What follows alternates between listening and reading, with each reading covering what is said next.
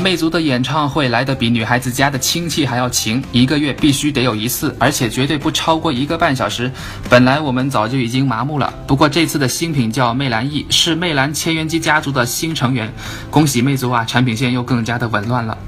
魅蓝 E 听起来好像很新鲜，是一个全新的系列。一有很多英文单词的含义，我就不一一念出来了，反正很厉害就对了。呃，其实啊，一系列可以看作是 Metal 系列的替身，因为现在魅蓝的产品大多数都用上了金属机身，所以 Metal 系列的意义就大大的降低了。这次演唱会的嘉宾是金玟岐，身材不错啊，尤其是 Life 的唱功一流，成功被他圈粉了。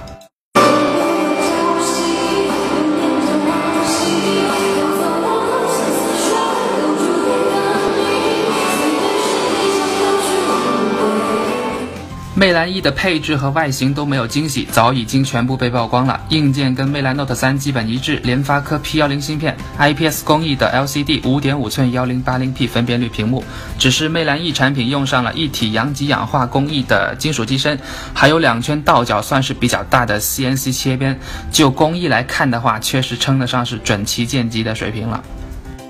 好的，准备开箱手机。魅蓝的包装和风格没有改变，非常紧凑的长方体。配件主要是卡针、数据线以及充电头和手机。值得肯定一下的是，魅蓝 E 是首款支持快充的魅蓝手机，最高十八瓦的充电功率。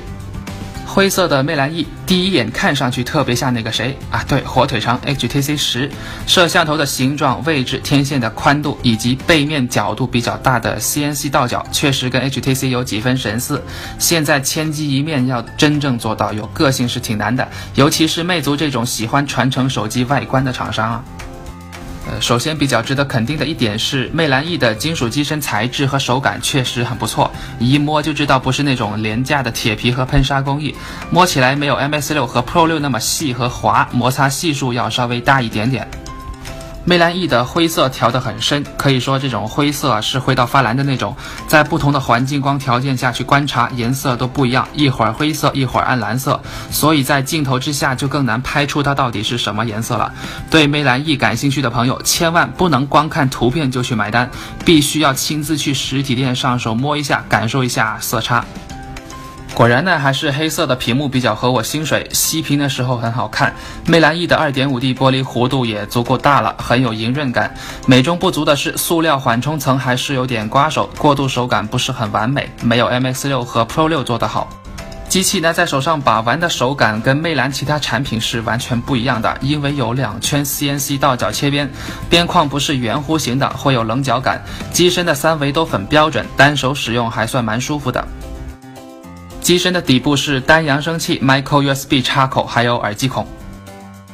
然后我试一下指纹识别的速度，以往支持指纹识别的魅蓝手机速度都不咋地，亮屏有延迟。魅蓝 E 是有进步的，尽管还没有达到旗舰机的水平，但至少是没有明显的亮屏延迟了。默认深色的壁纸，即便是黑色版，在白色界面之下也可以看到，总边框的宽度已经不算是窄的了。LCD 屏对于一向不太喜欢 AMOLED 屏幕的用户来讲，也是比较欣慰的一点吧。只是魅蓝 E 这块屏幕并不算出色，肉眼可见饱和度和色彩还原，还有色域的表现都只是很普通的水平。说人话翻译过来呢，就是这块屏幕看起来有点淡和无味。魅蓝 E 也是魅蓝系列当中第一台用上索尼主流相机传感器的产品，IMX 二五八一千三百万像素，出片的第一印象确实要比之前的所有魅蓝手机都要好啊，主要是好在色彩还有解析力上，但是没有更多的样张对比，我就不再深入点评了。千元机当中它的拍照算是佼佼者了吧。总结魅蓝 E 用料工艺良心，相机不错，还有快充。基于云 OS 的 Flyme 用起来跟基于安卓的也没差，只是芯片的性能啊，实在不太能满足玩游戏的需求。如果你预算不多，不爱玩游戏，想要现货不想要抢购，魅蓝 E 是个不错的选择。好了，本期视频到此结束，欢迎关注我们的新浪微博“既玩机也卖机”，我们下期再见。